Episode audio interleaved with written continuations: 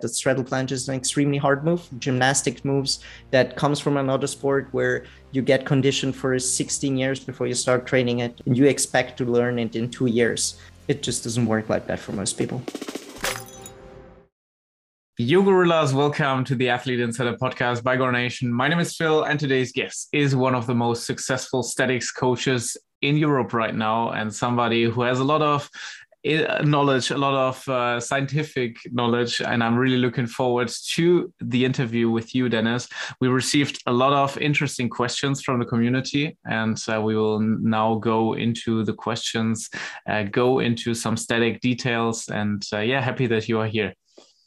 Very happy, happy and honored too. Thank you for having me here, Phil. So um, yeah, the the quality of the questions that came in are like really really high quality, and I'm I'm really looking forward to jump into these. But before, how are you? Is everything fine?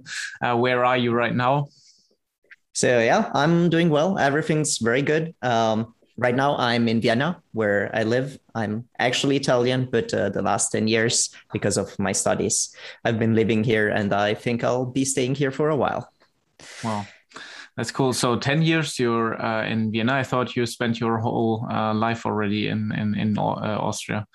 No, no. I'm actually from uh, South Tyrol. Uh, so Italy, northern Italy. was born there, went to school there, my family is actually Italian, but my mom mom spoke German too, so she taught me German. And since I went to German school, then I decided to move to Vienna for my pharmacy studies, uh, which I completed one or two years ago. I don't even remember. Yeah. Wow.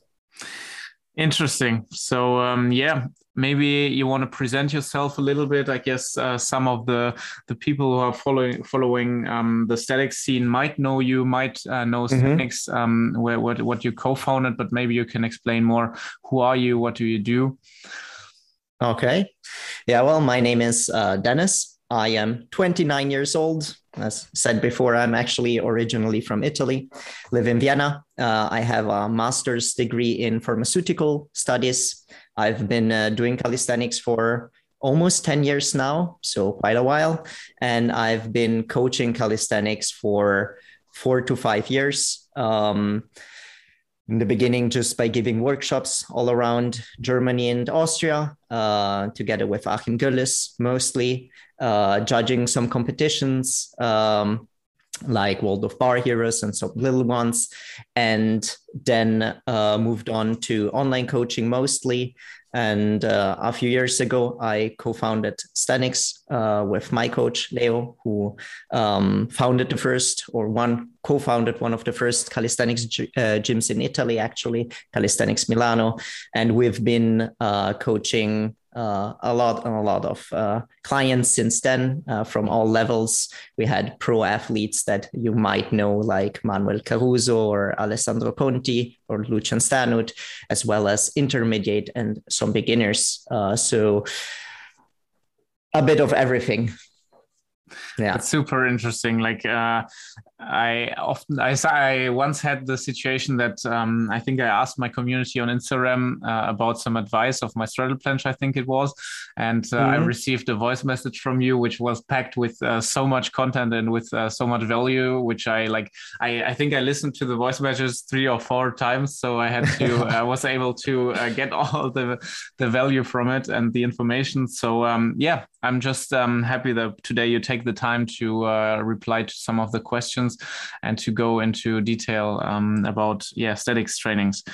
Um, before, I would uh, be interested in how did you get in uh, in touch with calisthenics? I, uh, with uh, calisthenics, but also with uh, statics. I, I, wrote down mm-hmm. why are you so in love with with statics, and tell us the last story. How how did it begin? So it uh, started off when I was uh, 20 years old. Um, I've lived uh, in Vienna for like I've had uh, had been living in Vienna for one year, and I was an extremely skinny guy. Like I almost didn't exist. I was like 48 kg. Like I weighed less than wow. 50 kg.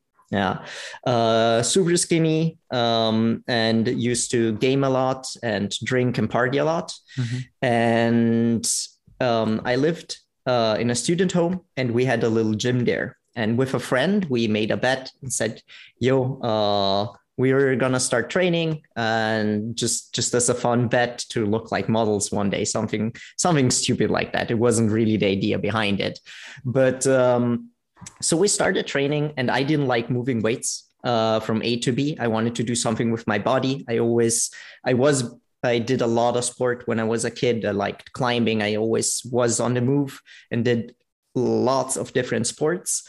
Uh, was always quite good at them too and I wanted to do something with my body. And I looked online and found uh, calisthenics. Like I saw uh, Bar Brothers, Hannibal for King, Frank Medrano, those classics from 10 years ago. And I said, dude, I want to do that. So I started doing push ups, dips, everything in my student home um, and stayed away from the weights because I was scared of them. And then I uh, found out that in Italy, the scene was actually pretty big already back then, even 10 years ago. And there were some good tutorials online, good for, for those standards um, back then. And well, I started looking at those, trying out a few things, and just started training statics always on my own. And in Austria, the sport was like non-existent back then and i started going to the parks to train sometimes met some people uh, like achim uh, i think in the second year of training. And he was one of the first in austria to do this too. And we started training together sometimes. And just so um, started out like that.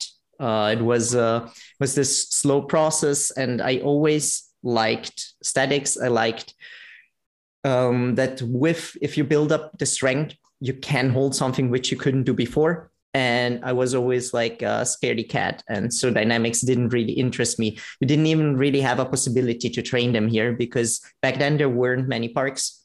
The scene was uh, only evolved uh, time after. And uh, i always trained at home in my own room so i couldn't uh, do flips and jumps and, and things like that. Even though i always found them pretty cool uh, i found more love for the aesthetics and the the progress you have to put in there, the the methodology that you need to get better uh, in strength t- training general. But that's something that evolves with time. Then, yeah.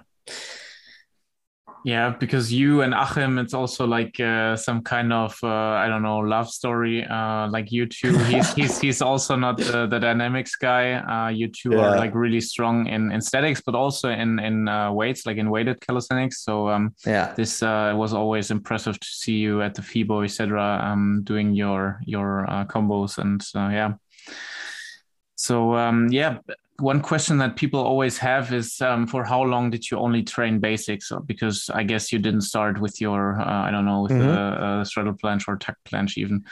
For almost two years. Uh, since I was uh, so skinny, and since the first videos I watched were the Bar Brothers back then, I knew that a lot of basics are very important. And I think that's something that was like intuitive back then because you saw these people and they just were big and had these huge muscles and were training a lot of basics um, that I really invested a lot of time in that before I even thought about skills.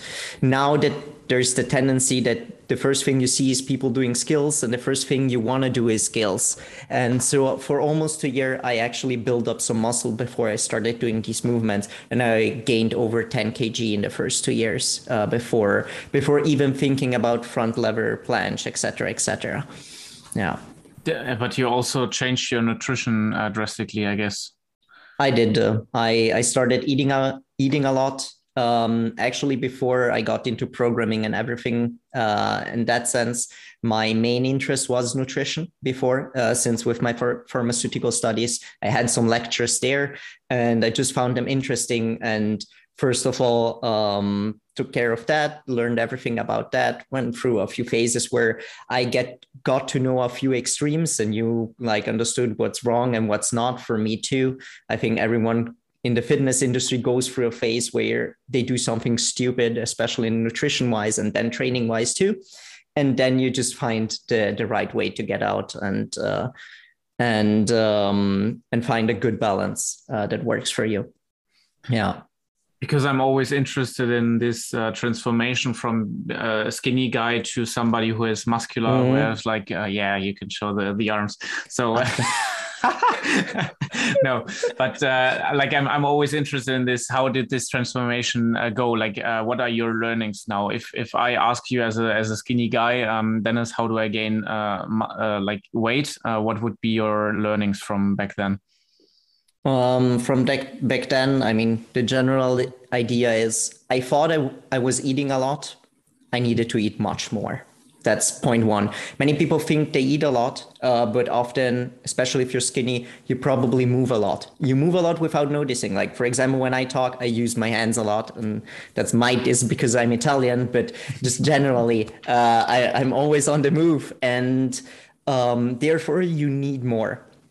And tracking to get to know and understand what you're eating, just to like take a day eat whatever you want like how you usually eat. And that and at the end of the day you sit down and you maybe weigh the things before you eat them but you just use the portion that you usually do. You put them into an app so you get an idea how many macros you eat of this how many macros you eat of that etc etc you follow some standard rules five times a day you eat veggies uh, and and fruit uh, drink enough water uh, have enough protein etc etc see if what you eat kind of falls into those standards.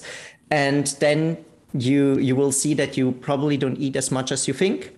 And then you can upper that by 200 calories knowing kind of getting a feeling how many 200 calories are and then adding up other 200 if it doesn't work and just give yourself and your body time to adapt um, and uh, slowly push through it. But it wasn't easy especially when i started like i remember of course i didn't do it the right way but I, I went quite extreme and i just ate so much until i almost felt sick often because i just wasn't used to eating this much.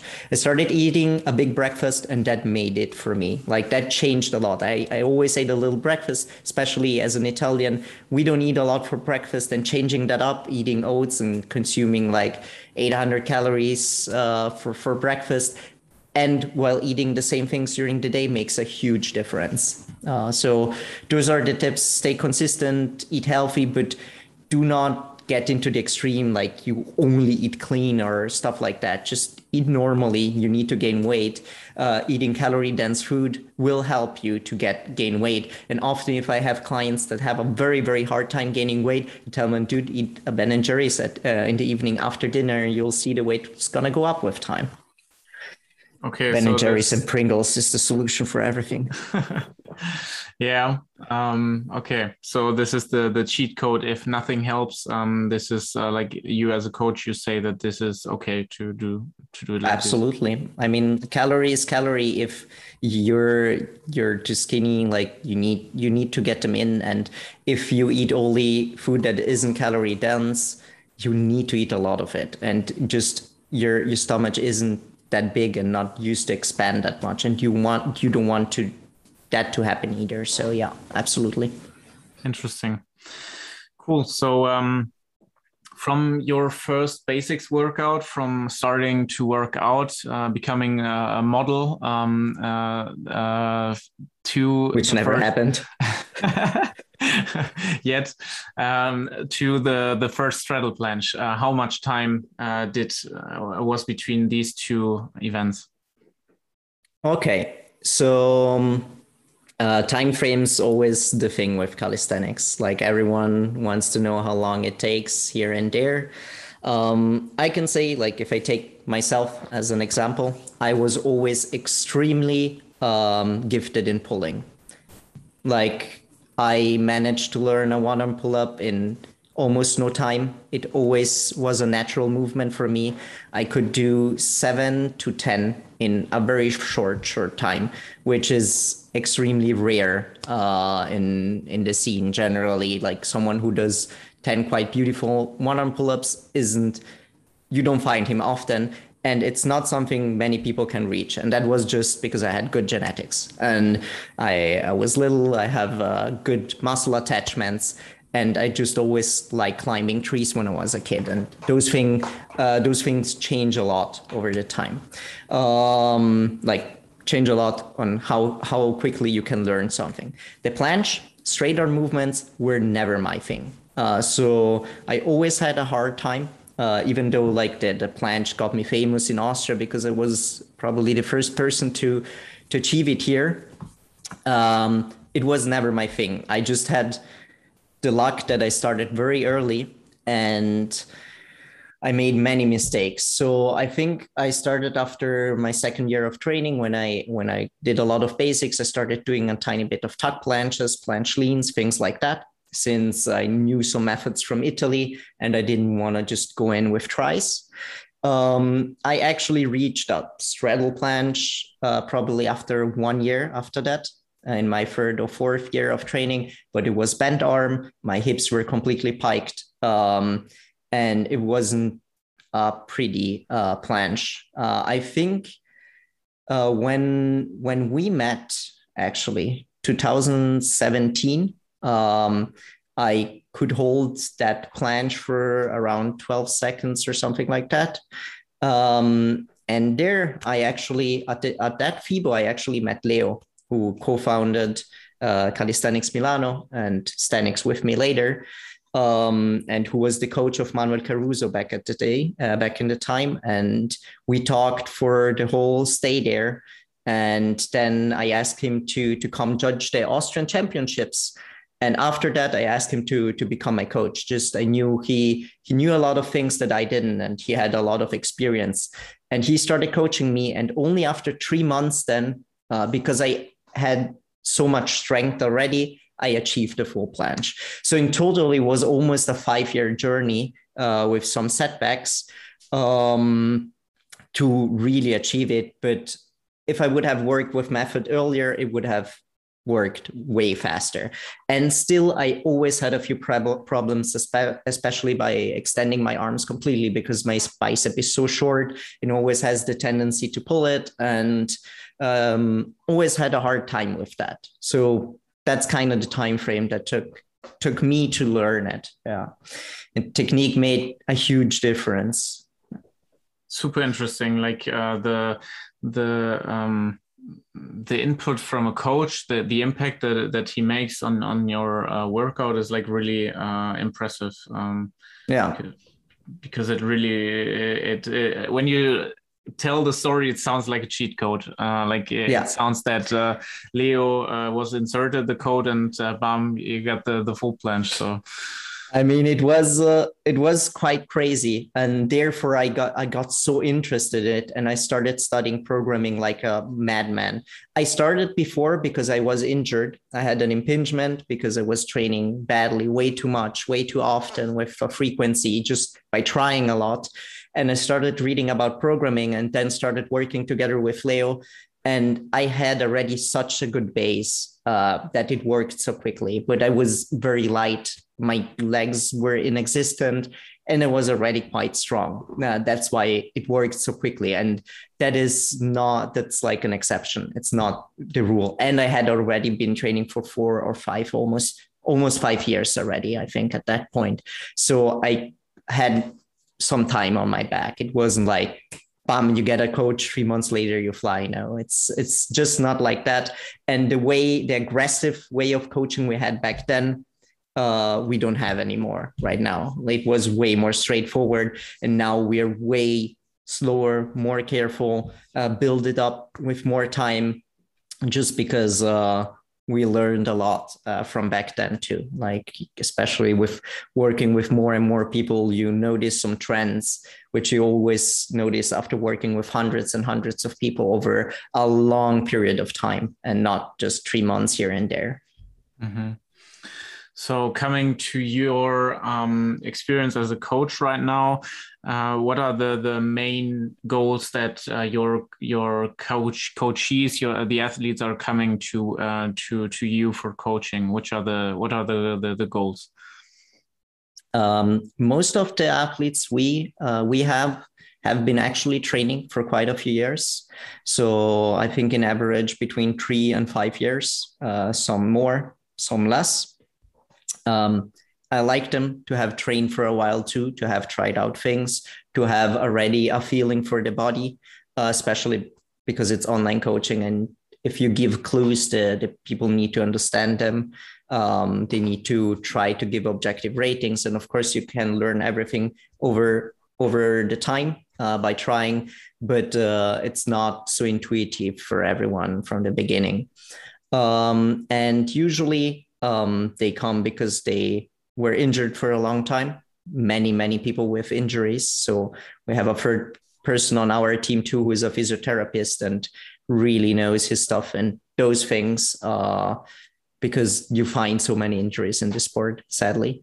Um, and most of them want to learn handstand, handstand push-ups, planche, front lever, one arm pull-up, and weighted stuff.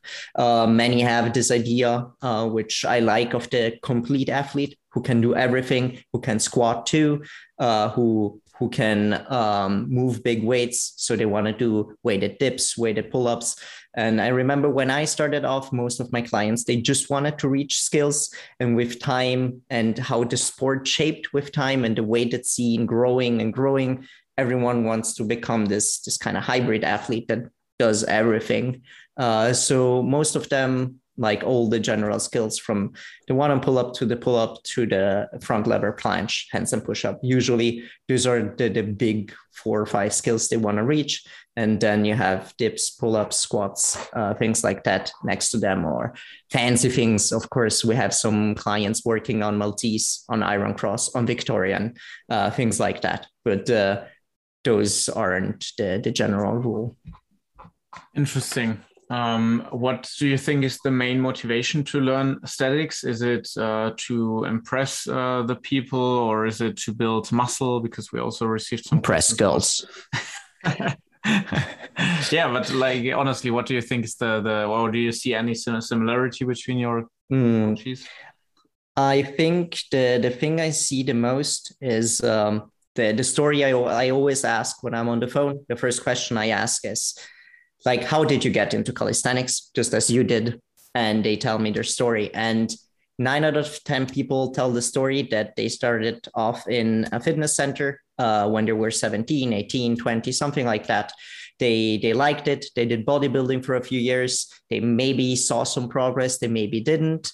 Uh, they found it boring because it didn't give them any bigger goals and then they found this sport where the bigger goal was achieving something with their body, doing impressive stuff like handstand push-ups, holding this incredible form, the planche or, or the front lever, and this fascination, uh, fascination of being able to get so strong that you can hold something that you couldn't before uh, just with with the pure strength of your muscle and having this control over the body is what leads people to do this. What people forget when they want to do this is how long it takes and how frustrating learning skill is. Um, and I think that is that is the second big uh, big thing that happens. Um, many people get discouraged with time because uh, it like just to make a little step to learn the planche can take months and yet or years for some people. And you always see on Instagram the people that have uh, absolute god genetics, and there's they're not a lot. Like when you scroll through instagram of course you see the people who are successful but you don't see the 99% who doesn't make it to get there. And those are the people who then ask for coaching because just by trying they don't get better and they don't manage to achieve those things that they want to. Um, and yeah i think the the motivation is is that. And then there's always the question if they want to keep going. And that's one of the reasons why I like working with people who already have been doing it for a few years. They know how frustrating it can get and they know how long it takes because a coach can give you a way, can give you programming and can help you for sure doing the right things, but he's no magician. Um, yeah. Okay um, yeah as i said like uh, one motivation also of the people is uh, building muscle. And uh, one question was are statics a good way to build muscle?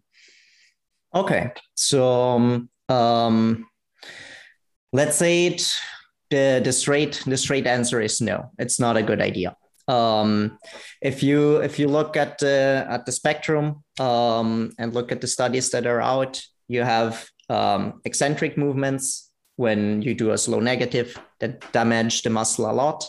Uh, therefore, uh, create a lot of fatigue, make you tired, but they create the most damage, meaning the most damage, it gets built the most. A concentric movement uh, is quite effective quite effective too, but not as effective. Combination of the both is always the best. And isometrics are somewhere in between. The thing with isometrics uh, and when we're talking about skills, static skills, we are holding an isometric movement. So the muscle is under tension, uh, but it doesn't go through the motions. Um, lay somewhere in between. And the thing is, the hypertrophy or the range where you put in the strength is about 30 degrees in there. So you will, like, if you hold a planche, the shoulder will work a lot, but just to a certain range. Of course, if you do a side raise, the range will be bigger. You go from this position down here up to here where it's completely shortened and here where it's not shortened. And doing that is more effective and more safe to build muscle. So first of all, statics can build muscle. Of course, it's a tension. The muscle doesn't care if you have a weight in your hand or if you're doing a planche or not. Um, but the most effective way to build muscle is in other rep ranges uh, with other intensities and through bigger ranges of motions while creating less fatigue. And those movements are usually movements that you see in bodybuilding, uh, or I mean, or like the pull up or things like that. But isometrics, I wouldn't use isometrics to build muscle. Of course, you will find people that have built an incredible physique by doing isometrics.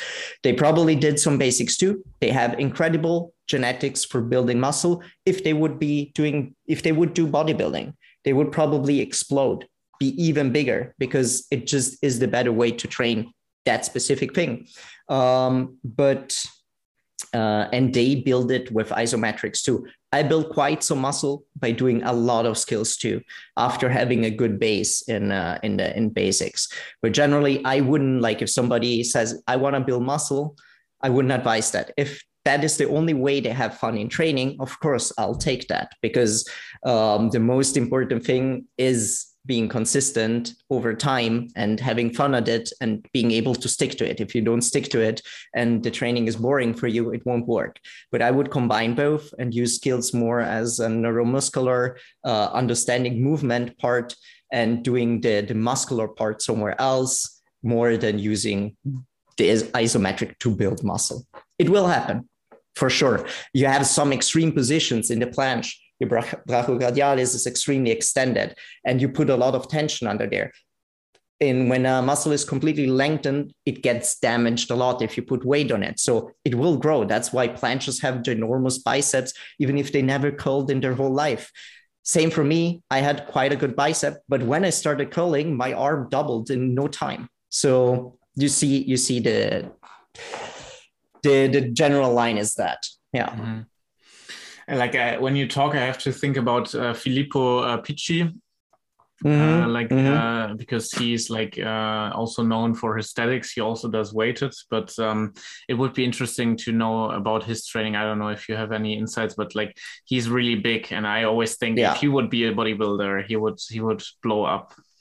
Absolutely. I think Filippo, uh, Filippo, if I'm not mistaken, I'm not 100% sure, had a history of training. Like he started quite early uh, with, uh, with weight training and gymnastics. And he just had an incredible potential to, to build muscle. And skills are enough to maintain it or make it better. But he pulls crazy weights, he dips crazy weights, he does absolutely absurd volumes of training. Like if you see what he does, it's like out of this world. Like most humans would just feel like crap for the whole week after working like that and having a constant work volume that is so high. Um, and yeah, you always find people like that. But um, that's it. And they're they're not the norm. There aren't many Filippo, Filippo Piccis out there. Yeah. And that's uh, one danger of social media because you see a lot of Filippo Piccis out there. Like it can yeah. seem like this. Um, but, exactly. Yeah. Okay. Um, one thing that uh, was interesting for me, you're always uh, like also showing, showing and sharing your uh, weighted um, trainings. You're also mm-hmm. Uh, pulling extreme numbers. Um, you're dipping heavy. Um, so um, yeah, tell us more about the relation between weighted and statics for you. Why do they go together so well for you? Uh, why do you do both? Um, do you think that weighted is slowing down your statics progress, uh, or do you think it, it even supports each other? It would be mm-hmm. interesting. Okay, so uh, the answer to that is, I think, tiny bit more complex. Um, generally, there are many skills that gain a lot from weighted training. Um, especially the main mover always is uh, the muscle. So you can imagine the muscle as a big glass. Um, the bigger the glass, the more water you can fill in. So the muscle is the glass, and then you, if you do a lot of weighted, you build up a lot of muscle, you will have a big glass. If you fill it up with water, which is high intensities, or in if we train skills, very specific training towards the skill, I will be able, the bigger my glasses, the better the skills will be until a certain extent. Of course, with skills, there's always the thing there's specific muscles that help a lot, and there's always muscles that don't do anything for that movement. Therefore, if um, if I uh, hold a front lever, but I have ginormous legs, the muscles there won't help me. They will just make it harder. Uh, if I have a ginormous chest, won't help me in a front lever. Uh, if I have a ginormous lat, yes, it will help me. If my my lat is completely enormous, it will probably not help me that much at the end of the day. There's there's a stop to that spectrum.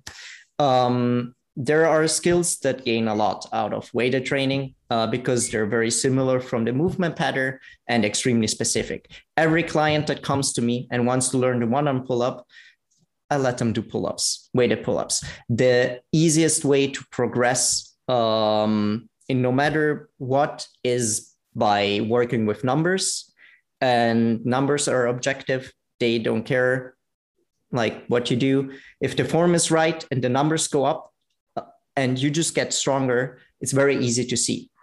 When you work with one arm pull-up variations like the archer pull-up you have so many things you can compensate to make it easier. And therefore progressive overload is way more difficult because the pe- person can just be cheating more and more and it's easier to spot the cheat when they put on more weight. Um, therefore working with weighted pull-ups to learn a one-arm pull-up is the best idea you can have.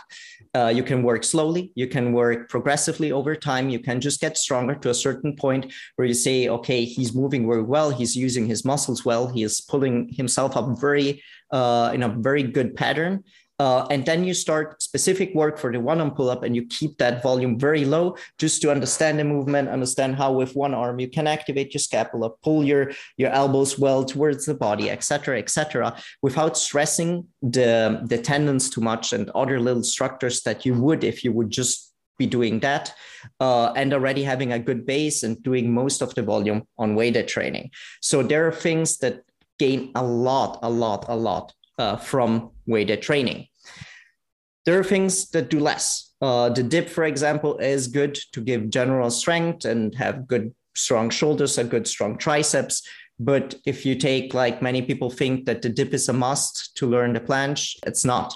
Um, it can be helpful, of course, but the let's say the exercise a hand uh, a planche gets most out of is actually the handstand push-up because just because of angle specificity and the muscles that get used in the handstand push-up are way more important for for the planche. Uh, and we have many clients that when doing dips um, they are not interested in dips. They don't like dips. They had bad uh, injuries with dips in the past there are much better exercises you can do instead of the dip. Uh, you can work more on handstand push-ups. You can work more on push-ups. Stay safe, build up muscle anyway, and do the specific work on the planche. Um, I think for me, it's always been about changing things up. Uh, when you've been training for 10 years, um, things get repetitive. Uh, like training, especially uh, when you when you work with planches um, it gets repetitive. You do the same thing over and over and over and over again. And i've reached what i wanted in skills.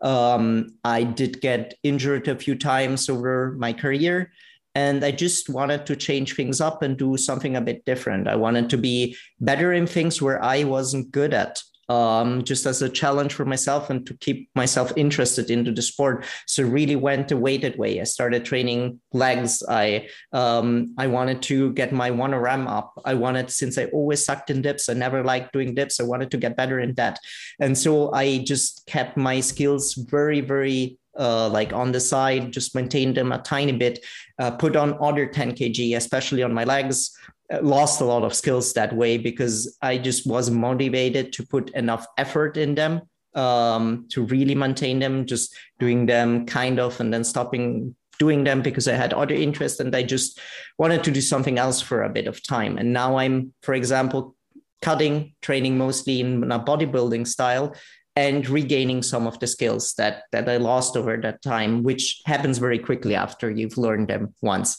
which is uh, super nice too. Uh, at the same time, so for me, it's always been a bit. Um, before I was, um, I I saw myself and I I identified myself as an athlete mostly. Uh, so I had this pressure to be better, be the best, always push.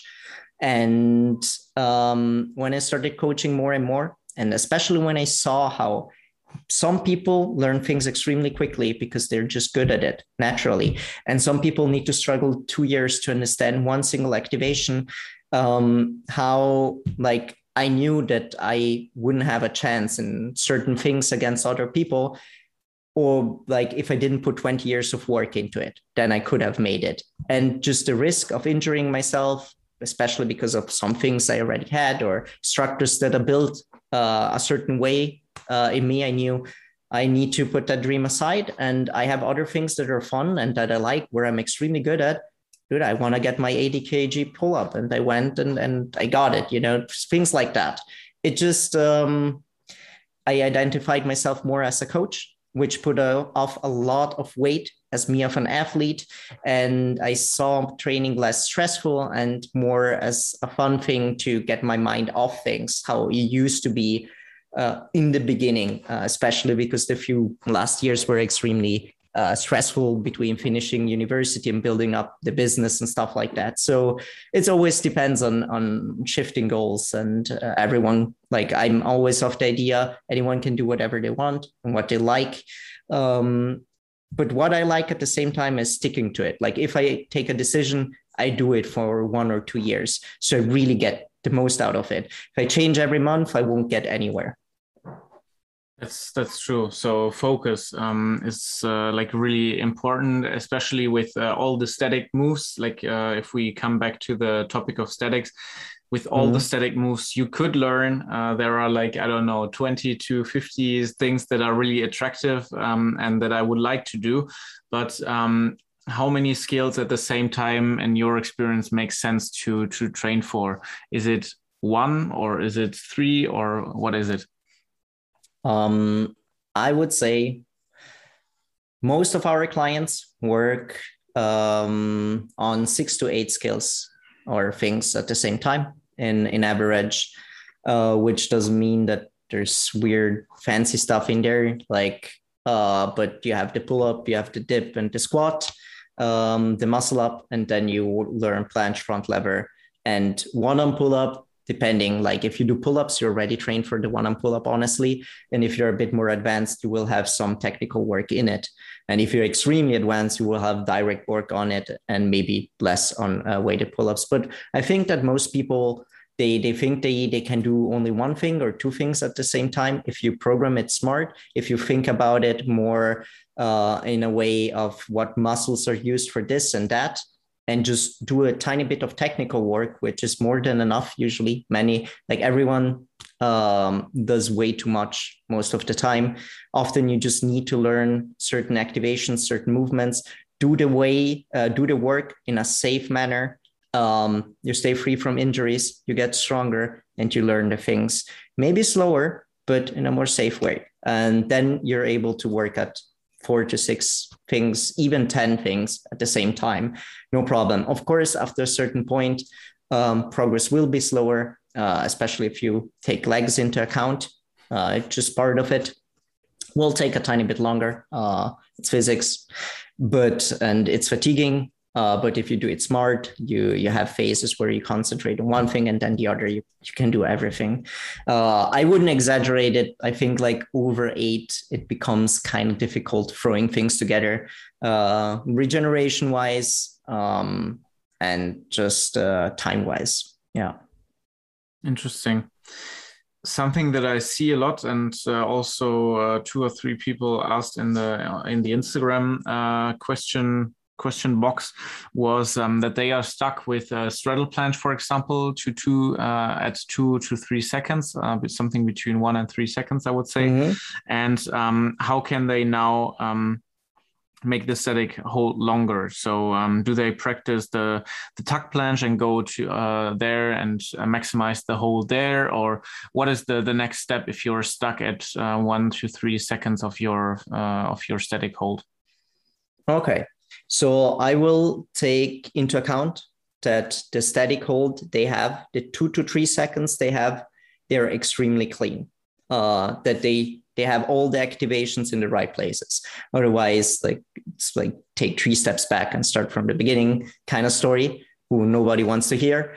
Um, so they they hold the straddle planche for two to three seconds.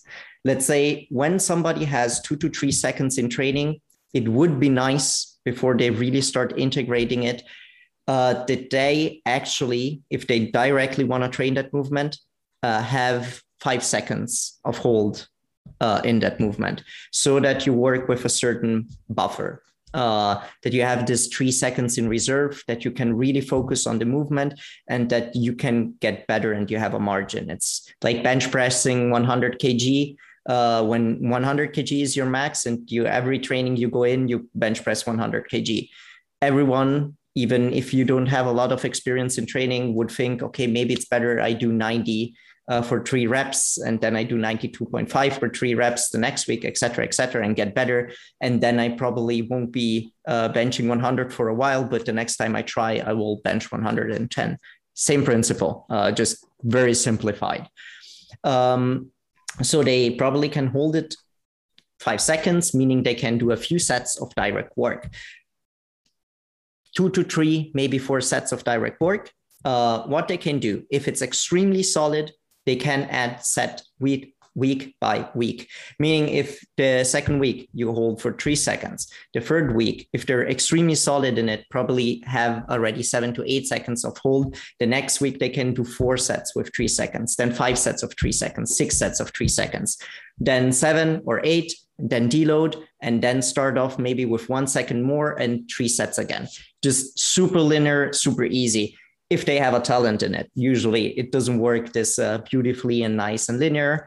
Um, the second thing they can do is as a back off, having the progression before, meaning you have a quite easy back off. Like you have your four times three second straddle planche. And as the next exercise, you use the advanced tuck planche to gather volume. And you maybe just have two sets where you hold until three seconds, you have three seconds in reserve somewhere there. So a quality hold where you don't go all out. Um, and you hold about 10 to 12 seconds, meaning you have enough specific work to um, maintain the skill, to get better at the same time without making yourself too tired, without throwing yourself out the window by trying and trying and trying straddle planches, without having a risk of injuring yourself, putting yourself constantly in a position that you can't really hold for a long time and we have extreme strain on certain structures.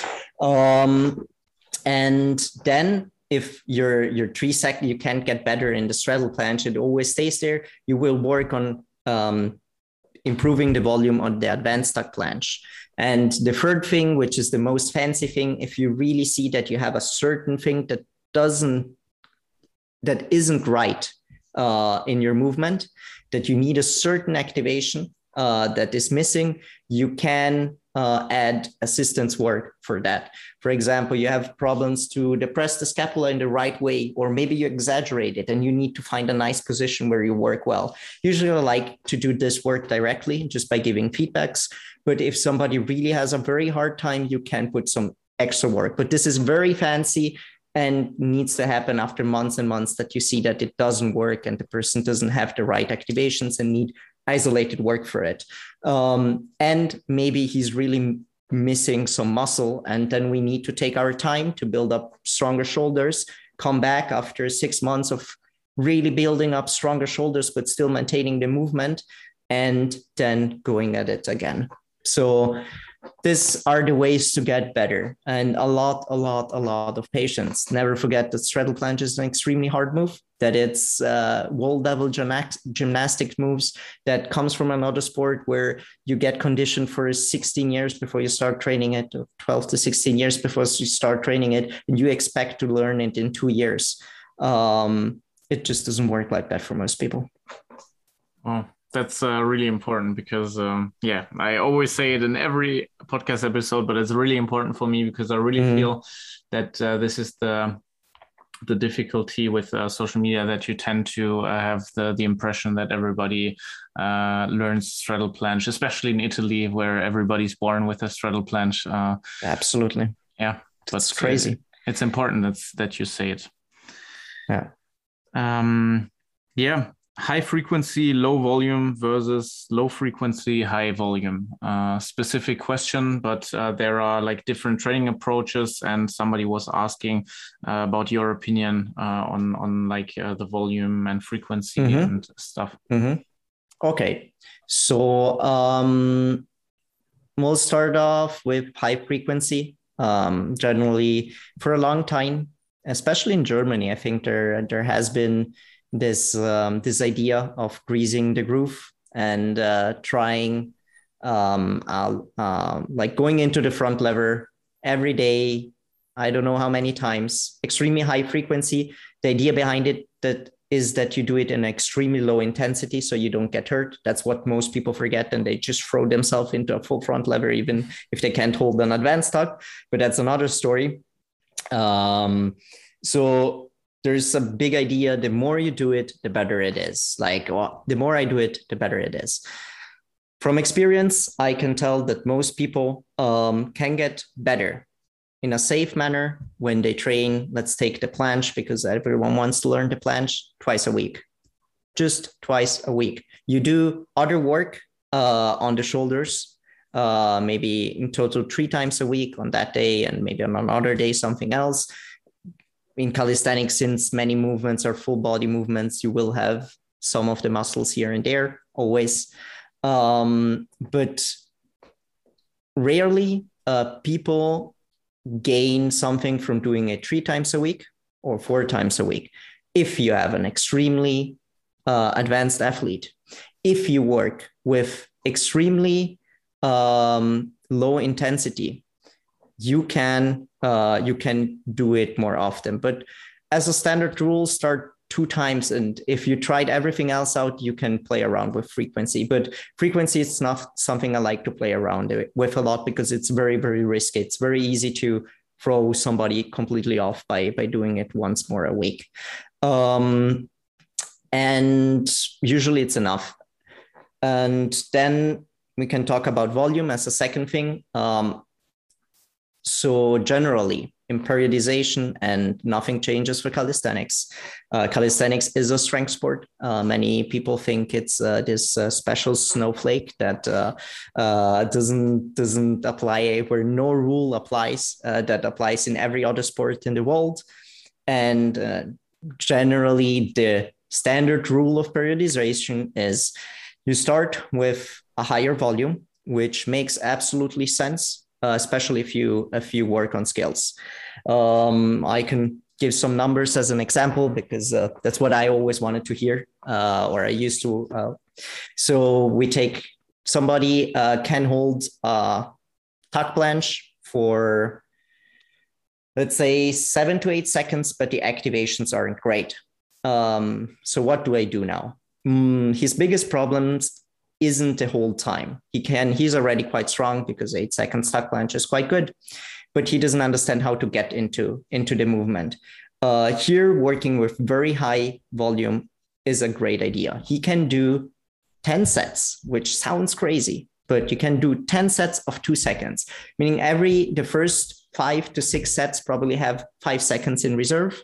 Uh, they're super easy for him. And then only it starts to, to really train and drain the muscle. But before he can only focus on his activations. Um, and working with high volumes um, like that, generally in the beginning, even like if you do pull ups, you maybe start out with uh, six reps on one day, four reps on the other day. And the months to come, you go down with the reps, you go up with the weight, and you go up with the intensity. With the skills, you kind of do the same thing, um, just way more soft. Like it's not as abrupt because everyone, the the progress in, in skills is way less linear because many people need to understand activations before they, they can get better in the movement. And that can take a while. And they need to stick to more sets for, for a longer time to understand the movement faster. Um, and generally, if you if you take the example that I said before, you maybe start with 10, uh, eight sets, let's say, you work up to 10 to 12 sets at the end of this cycle you see at the end, hey, he has understood the activations, easy peasy, everything's easy. You can probably uh, put on one second to every set, and he has no problem doing that. The next month, you can start with less sets, more seconds, um, or even if everything's going extremely well, test out the tuck planche, see how he holds it. Maybe he has already understood the activations for the advanced tuck planche and start with that with a normal volume, which is four sets twice a week, eight sets in total, where you put up the sets over the weeks and you end up with uh, somewhere between uh, 16 and 20 sets at the end of, of the month. Um, so I wouldn't use a high volume method or a low intensity, uh, low volume, high intensity method, but I would I would do it so, just as the metaphor that I used before, big glass, lots of volume, and then you start filling up this glass with high intensity but the volume gets lower because if you do 10 sets of 10 seconds where you can only hold 10 seconds for one time you're just going to hurt yourself. Um, but you will end up with three sets of three seconds of advanced tuck planche at the end of that.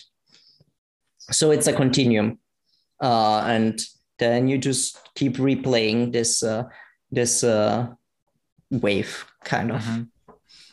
And uh, did you say something about the rest between the sets? Because this was also a common question. How much uh, rest should I make between static sets? Mm-hmm. Um, depends a lot on the intensity of the set.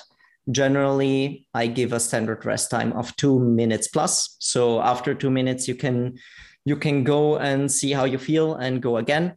Um, there are methods, for example, when we work with 10 sets, and the person just needs to understand the technique but is very good at it where we keep the the um, rest times lower 30 seconds one minute because the repetition is important like keep going in going in going in understanding it um, but generally um, most of the moves we do uh, they they go in a max strength range, if you want to call it like that, which in powerlifting or usually say one to three or one to five reps, whatever.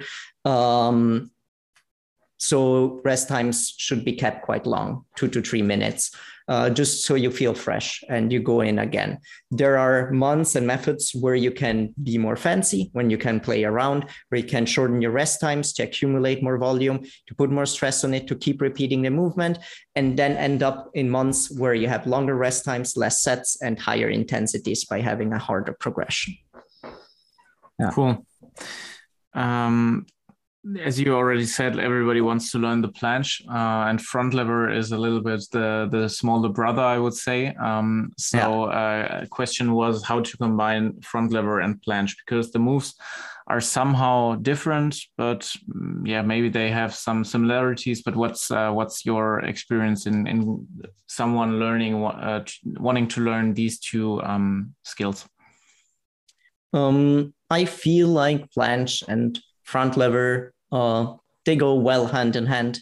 You have one that is more push heavy, the planche, and one that's more pull heavy, uh, which is the front lever. In both, uh, the the thing that connects them both is you have to understand how to use your shoulder blades, the whole scapula movement.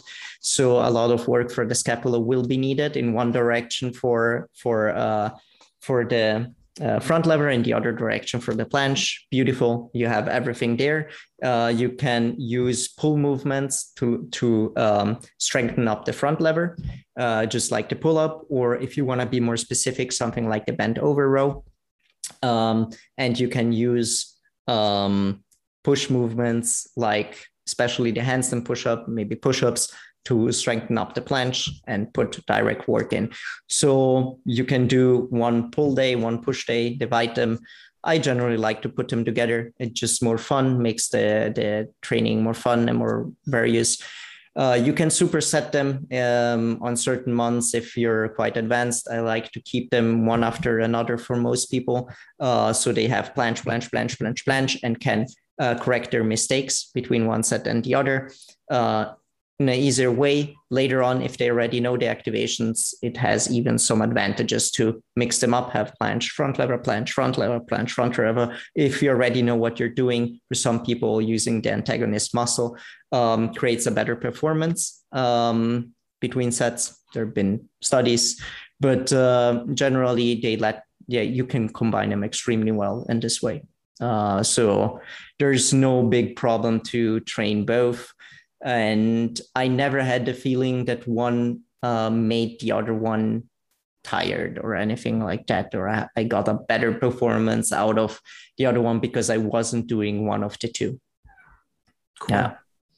So no no big interference there. Okay, that's that's good. Um, last question uh, like really specific on on training. Um, no it's not the last question but it's an, an important one uh, leg training. Uh, is it um, is it a, disadvantage? Like what is your personal motivation to to train legs? Because i know that you are squatting heavy heavily. Um, so uh, yeah like what is your motivation and what do you what would you advise someone who is asking yeah should i train legs? Uh, does it uh, slow down my skill performance mm-hmm. etc okay so when people um, tell me they want to train legs in the first call I always tell them um, the probability that learning skills when training legs uh, will take longer is very high.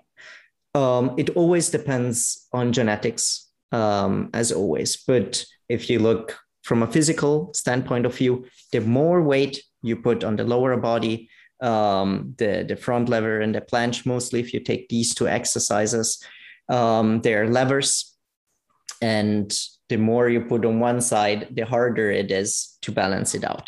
So people that run around and say, "Yeah, I train legs and I can hold the front lever," uh, and that not training leg is just an excuse, they have not understood physics at all. Uh, if they wouldn't be training legs, their front lever would be for sure be five to ten seconds longer. Um, that's it. Like there's no discussion about that. Um, in in addition to that, um, fact comes into play that leg training usually, especially if you squat, is extremely taxing on uh, neuromuscular, uh, like on a CNS level. Um, it makes you tired. Like after a squat session, uh, you feel like shit. And especially if it was heavy. And even the day after, you feel lethargic and even if you do skills the day after, some people have like uh, from I, for example, I had problems activating uh, just because I wasn't as fresh uh, as I used to be. That is one one other thing. A tiny bit of leg training can um, help to understand activations, but it's more activation training than going heavy and building uh, muscle. Um, is it possible to do both? Absolutely. Like, I'm not saying that it's not possible, but it's something you have to take into account. And like in everything, it's different for everyone. One person maybe can squat super heavy. They do not put that much muscle on their legs while doing so. Uh, they have an extremely high uh, muscle density. They don't look like much, but they can squat extreme weights. Um, that's just how their muscle fibers are, are made. Um, they will be able to squat extremely heavy and have no change in how they progress in, in front lever. Just that the frequency of training like they they might be are a tiny bit more tired but other people they can recover extremely quickly even if they squat heavy so uh, I can never tell if a person will be able to do this, yes or no. What I can tell that probably with some less weight on, on their legs, the hold will be longer. And people who manage to hold uh, very long holds um, and have trained legs, like I can take myself, for example, I, I put on 10 kg and yes, I trained way less skills, but my front lever went from, I don't know, 25, almost 30 seconds to three seconds or something like that. Like it completely went downhill. And my back, though, like I managed to pull more weight. At the end of the day, I was pulling more weight. My 1RM was higher, um, I was pulling my legs too when I was pulling up. So my back got stronger generally, but I didn't do a lot of specific training. So I wouldn't count it as, as a well done case study. Uh, if I've done more and and I wouldn't have put on the weight so so so quickly uh, without training skills at all almost, um, it would have been a completely different story and it comes back very very quickly after that. But um, it does make a huge difference. And i'm somebody who tends to put on muscle very quickly. Um, like even if i stay quite light at the end of the day there, there just comes flesh there and uh, and that flesh is heavy and it doesn't help me to hold my front lever. It, some like for the planche for example having like heavier legs, I just couldn't feel them anymore and not activate my hips like I used to. Like it was an absolute catastrophe. And for some people, it will not be like that. And they will be able to do it anyway, or they just get so much stronger over time. They dip so much more and they move so much more weight, or they pull up so much more that generally they got they get stronger anyway and they put on more muscle and they can uh, equalize it that way but yeah, the the response is it will take longer. Um, there are smart ways to do it. Uh, like you work for six, eight months on a certain thing, you maintain a skill, then you cut, uh, you get off all the excessive fat, you maintain the, the leg training with low intensities, but still high numbers. And um, you work on improving the skills again, and then you rerun the cycle. But as you can see, this is something you have to think in years, not in months and it's um, it's quite a lot of work. Super interesting. Um, I definitely appreciate like um, you showing you definitely uh, showing up the risks of uh, leg training. I would just mm-hmm. call them or the downside, but still uh, showing the way how how it's possible because um, mm. yeah, leg training gives uh, advantages to to the health uh, to to uh, long term things. Yeah, absolutely. It depends on the goal. Yeah. And some people just want to learn the planche. And then I'll tell them that if you just want to learn the planche, just learn the planche. Uh, if that's your goal, don't let social media or other people pressure you into doing something where you don't have fun and you make your, your life harder. Like if you like challenges, okay, do it. But uh, already be someone with decent genetics for planche if you really think about doing that because otherwise you can forget that move altogether. Um yeah.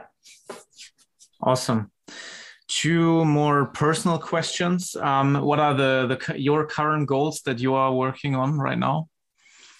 Okay uh sport wise sport wise sport wise at the moment um i'm actually in some kind of transit phase. Uh i i worked towards 1rms for a long time um, and put skills a bit aside, um, which was um, fun, but uh, kind of burned me out towards the end. I was very happy with where I got and the numbers uh, I pulled and dipped. Um, and quite happy with those. Uh, with the squat, I had a little issue with my obliques, so I stopped for a long time uh, and put it on on the side again now I'm mostly training bodybuilding style and really changing up the training, just going more for a muscular feel. Uh, I never trained bodybuilding wise. Many people did in the beginning. and I'm regaining a lot of skills very quickly. Um, I'm cutting, um, getting more in my comfort zone uh, of weight where where I used to be or where where I feel just better and lighter, and want to regain a lot of skills at the moment. Uh, just feel good, have fun in training, just not think about it.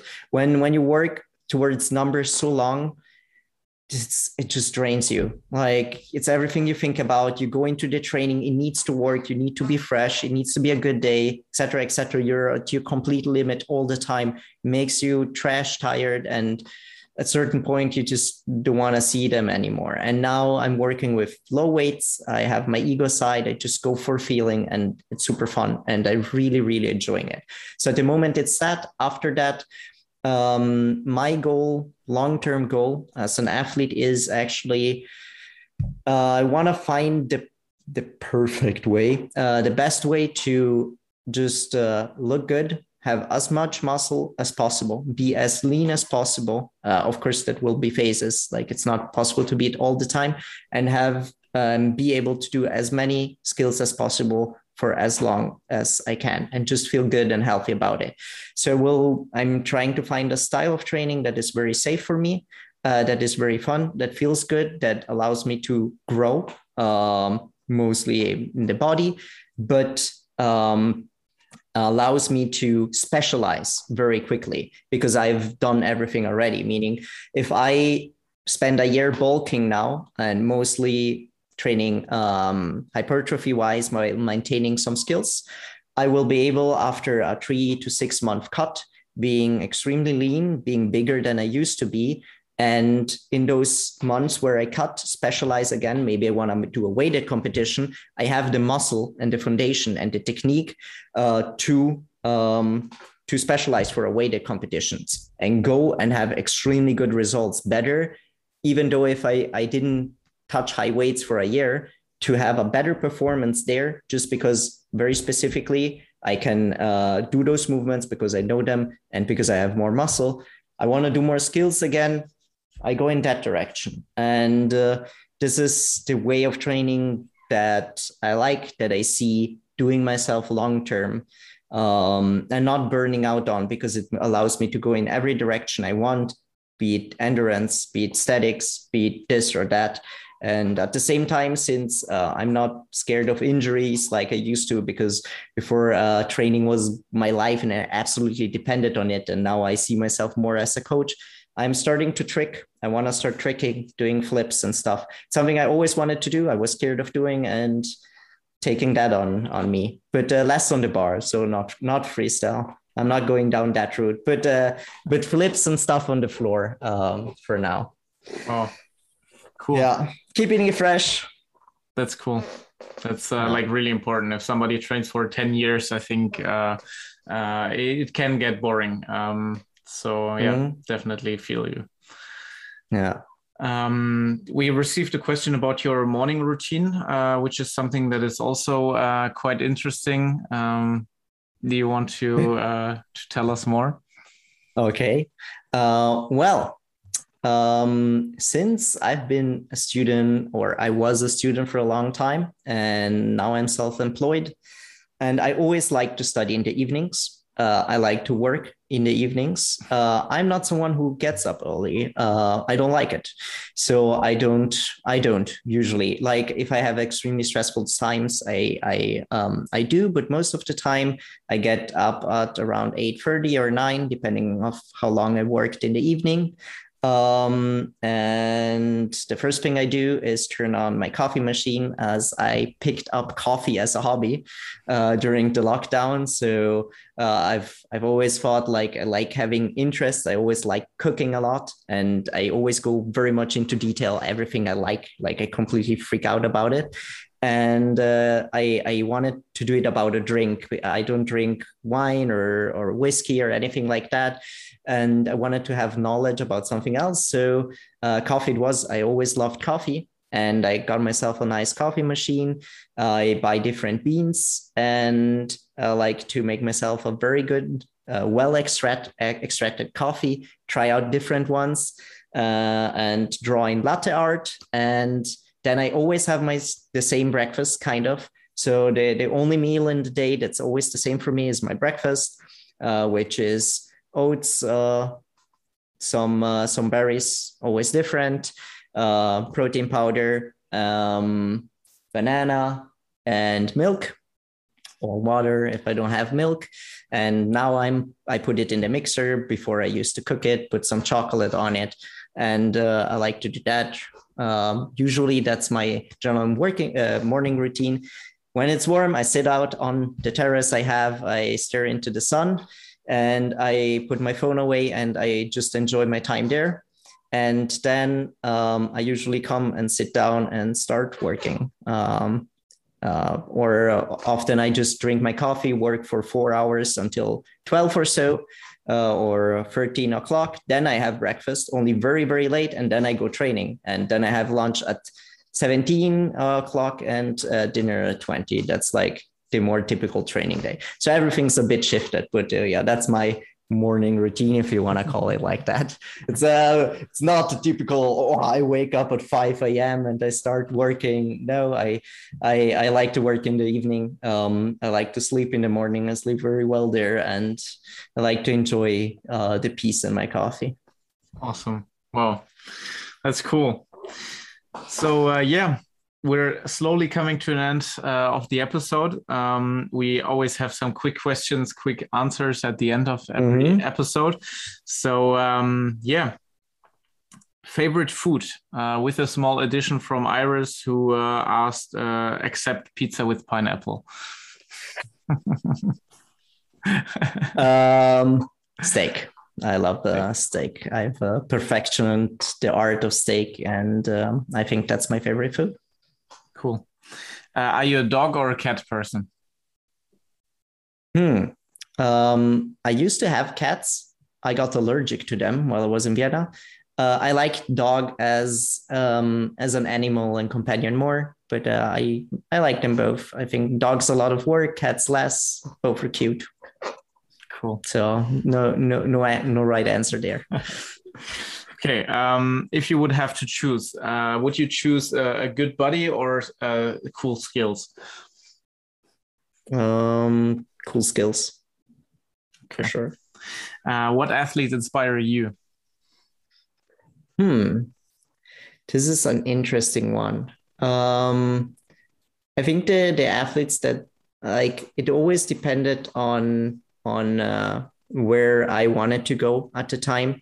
I think one of the most impressive athletes at the moment uh, is um, actually Baki and Zod. I think those two, especially Baki, it's just uh, just incredible what uh, what like how complete they are, how strong they are, how they keep improving after years and years and years and years of training. Um, just beautiful. Yeah, I would uh, would say those. True yeah like baki when i see like his mobility like he's uh, extremely mm-hmm. extremely uh, like with his side splits and uh, his straddle planche he has like legs i've never seen before. So like in so many areas that's true. It's uh, extremely yeah. impressive. It's extremely difficult to be this good in this many areas. It's extremely rare. It's an absolute gem because many people you find they're they find something where they're good at but being so all so well rounded, uh, looking the way he does and performing the way he does is extremely rare. Um, and like just skills wise, uh, the um, there was one athlete in Italy that not many people know uh, that I always I always liked much, but I I forgot his name right you now. You don't know him as well. uh, I forgot him as well. He stopped being active uh, along uh, uh Lorenzo something. Um, Lollo, uh, he's called on Instagram, but uh, he had the cleanest statics. He was able to do dynamics, gymnastic dynamics, and just um, in- incredible. and Majeli, I always liked too. But those those freaks, it's um, it's just something different. And once you learn like see people working extremely hard to reach certain things with way more dedication than uh, very uh, gifted athletes do i have more appreciation for that. I have more appreciation for the hard work people put in um, compared to being a genetic freak who trains very unregularly but is so gifted that he does does get better anyway. Uh, and although they have a hard time they keep going and keep going and keep going so yeah that's true uh, what's your favorite skill um, the one i never really completely reached the maltese yeah cool um, yeah, pull or push. Pull. we already you already said. Uh, do you have a favorite book that you want to recommend? Because uh, um, also we had one question that was asking where do I get the, the knowledge about scales and biomechanics? Um, maybe you can recommend some books for the people who want to go deeper in it. Mm-hmm. Okay, uh, so good books about calisthenics don't exist yet. Uh, there is no book I would recommend where you can learn a lot from it overcoming grad- gravity is like decent to get an idea what skills exist but not more not more and not programming wise in italy there are there is one book that is or two books that are decent from project invictus uh, but they're only in italian. Um, one of our plans is to write a book like like this in the future where you really have the basic foundations of everything in there. Um, the books I will recommend will be outside of the calisthenics world, uh, and you will have to learn to apply um, the knowledge you learn there to to the skills and find parallels, which we did. And uh, mostly it's like the pyramids from Helms, uh, the strength uh, principles, uh, hypertrophy. How is it called? Hypertrophy and strength principle by Mike Israetel um, some of the literature and video RTS, uh, reactive training systems, uh, puts online. But uh, mostly, um, I would look into it's called MASS, M A S S. It's a website. Um, by Greg Nuckols and Eric Trexler. Uh, those are big people in the general fitness community who do a lot of research. And what they do, uh, not only research themselves, um, they take studies that come out and make reviews about them. And they have built this incredible website uh, where you um, pay a monthly abonnement and they don't only review uh, all the studies that come out in the fitness world every month, but they uh, have um, some programming basics in there too. And everything they put in there is science based and evidence based and it's well made it's beautiful and it helps out everyone who really wants that you need to dig into it. Um, and it's good you have read some of those uh, those uh, books. Uh, but if you look up mike Israetel and uh, you will find uh, some good and um, eric helms you will find some good books by those two people. And then you will apply what you learned there to um, to to calisthenics, and that is already a good start and much more than uh, 99.9% of people are doing in this sport. Cool. Also, a quick uh, cross uh, shout out, I would call it to Frinks movement. I don't, I, I guess you you know yeah. him, uh, Eric uh, from uh, from Poland who is like uh, doing a really good job with podcasts as well. And he interviewed yeah. Mike Israetel. So um, I know, I know. We will also leave the link um, and also to the links to to your books. You have to send me afterwards, uh, please. Um, so I we will, can I will. we can link them uh, for the people if uh, who are interested. But as I said, like uh, the podcast interview with um, Mike Israetel and uh, Frinks Movement is really um, worth listening. Absolutely. So, um, yeah, uh, favorite music genre. Um, I don't really have one. Uh, I I listen to a bit of everything. Uh, honestly, usually it's something in the direction of rock. Um, it used to be epic music when I started training, uh, which is quite special, but a lot in the calisthenics uh, scene uh, listen to that. Yeah, those those two probably. Cool. I would say. Uh, the best calisthenics event you've ever visited? Hmm. Uh, for sure, the the FIBO uh, World of Bar Heroes. Um, the the last one we did. What was it? 2019. 2019 yeah. Before the world went to complete yeah, and some events in Italy, uh, but those were little ones. Like uh, those events where where you get to know so many uh, Italian athletes. Um, those are just fun, uh, just because the people are so crazy and fun. Like you, you meet people you would never think of. It's uh, those those events were were always great. Yeah, nice, great. The last question what's your message to the calisthenics community? What do you want to uh, give to the listeners? Um, maybe something that you want to give them as an advice. Mm. I think uh, uh, it's the thing I, I, repeated over and over again in the podcast. Uh, I think it's the thing we always try to put in our marketing. Um, so but Stanix, like the message we always want to try to give to people is um, that most things you see are outliners and you shouldn't feel bad about yourself when certain things don't work and they just take time. Um, that you shouldn't believe into fast, quick, uh, best way to learn something, but consistency, hard work, and working well and intelligent, like with the brain, using your head, are the best way if you want to reach certain goals. Um, never forget the fun. Uh, working with a plan doesn't mean that it's not fun, but you want to reach the goals and you just take the best way to do so, uh, which for most people is the thing they want to reach. And this, this is what makes them happy. Um, and yeah, don't fall for stupid marketing. Don't fall for cookie cutter programs. Um, use your head, apply what you learned, and learn from it. And um, and yeah, stay real. Like everyone always searches for shortcuts, especially in the fitness world. 10 million diets, quick 30 days, 10 days, learn this, learn that. It takes time, and it's not a bad thing that it takes time. Your body needs time.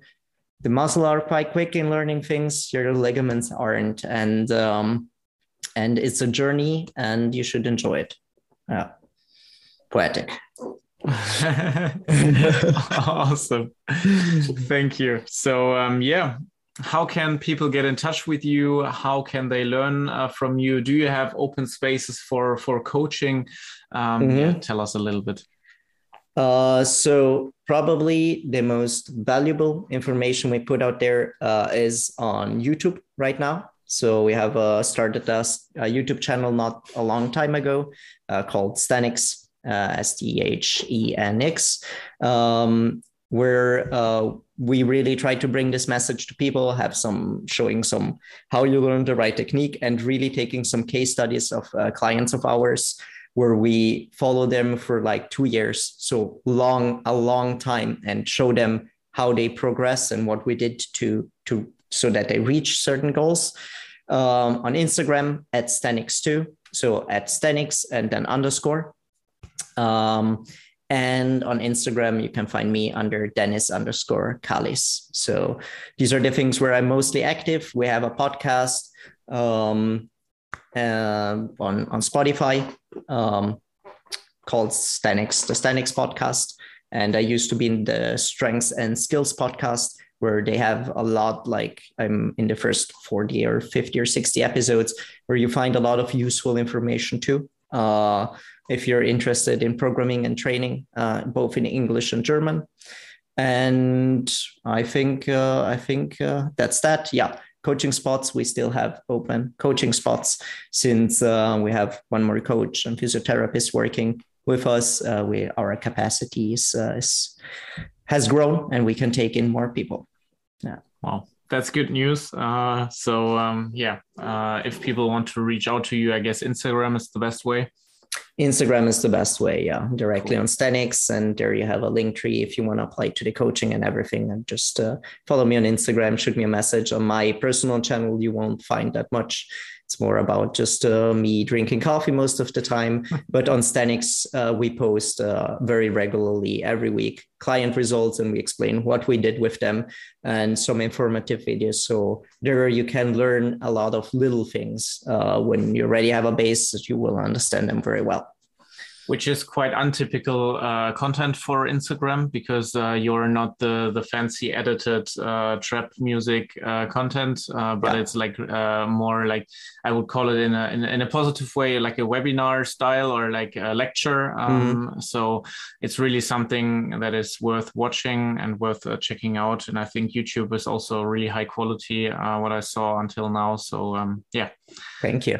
So yeah you're doing an awesome job. I think like uh, the quality that you brought um, into into this i still remember like i think it was um, was it 2019 that you told me about this project and you had this small instagram page where you started posting or when was it like i um... think it was yeah two years ago. So we started 2019 with uh, with Stanix and just posting results. Uh, we never followed anyone. We like yeah. every social media rule that you usually follow. We we didn't. We just said like if somebody's interested in what we do, he genuinely needs to be interested. Otherwise, he won't read our text. He won't interest himself to to get better. Um, so we never followed anyone. We never liked anything. We never comment anything. Every follower got in there because they were interested in our comment, uh, in our content. Of course, it's not a lot, but uh, still, I think we're um, quite well known, uh, especially like in Italy, uh, Germany, and Austria through the podcast and stuff. Most people have uh, have uh, have heard from Stanix somewhere. Still, even if the channel isn't big, even if the numbers aren't big, um, people always find a way to us some way or another. So I guess it's working. Yeah, yeah. Uh, if you if you do a good job, if you have a good product, you don't need uh, the the a lot of marketing for it. Um, so mm. um, you can only focus on the quality of the product. And I, what I can say from here, and the the, the incredible voice message uh, to uh, to uh, to close that loop uh, in the in the beginning that told me, yeah, the, the, things that I have to improve, like the quality will will um, yeah just pull people towards uh, the the hmm. coaching mm. and you so yeah dennis thanks a lot uh, for your time um, thank, and thank uh, you mostly for for sharing so much like uh, uh, replying to the questions from the audience is really really nice. I think like i took a lot of uh, things for myself as well. So that's uh, that's also good. Um, so yeah. Thanks everyone. A quick uh, thank you to you. Uh, on the other hand on the other end listening to this it's been a long episode again one and a half hours. Um, thanks a lot for staying with us till the end. We really appreciate it. Um, and uh, if you want to support the episode, give it a thumbs up. That helps a lot. And um, yeah, Dennis, you have the last words. Thanks again for your time. And uh, you can end the episode and say goodbye to everyone.